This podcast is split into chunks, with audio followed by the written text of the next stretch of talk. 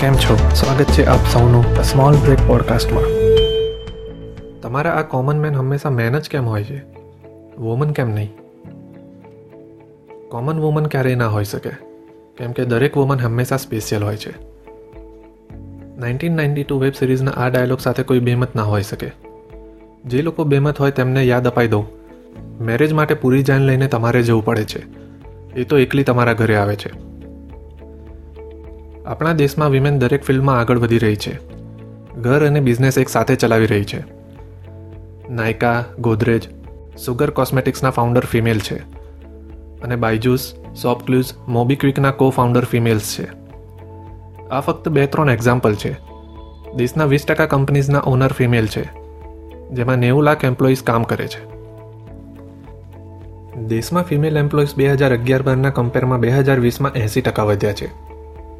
કુલ એમ્પ્લોઈઝના પચીસ ટકા ફિમેલ છે. આમ છતાં જોઈએ એટલું એકનોલેજમેન્ટ તેમને નથી મળતું. મિસાઇલ મેન ઓફ ઇન્ડિયાને બધા ઓળખે છે. એપીજે અબ્દુલ કલામ. પણ મિસાઇલ વુમન ઓફ ઇન્ડિયાને ખૂબ ઓછા લોકો ઓળખતા હશે. ટેસી થોમસ. તેઓ ફર્સ્ટ વુમન હતા જેમણે મિસાઇલ પ્રોજેક્ટ લીડ કર્યો હતો. ઇન્ડિયન ક્રિકેટ ટીમની વાત કરીએ, ત્યારે ફક્ત મેલ ક્રિકેટ ટીમ જ દિમાગમાં આવે. ઓલિમ્પિકમાં જ્યારે ફક્ત ફિમેલ એથ્લીટ મેડલ લઈને આવે ત્યારે જ તેમનું ઇમ્પોર્ટન્સ સમજાય.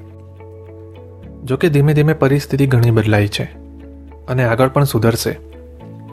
જેમ હજારો ફૂલ ગાર્ડન બનાવે છે, હજારો ટીપા સમુદ્ર બનાવે છે, પણ એક જ નારી મકાનને ઘર બનાવે છે.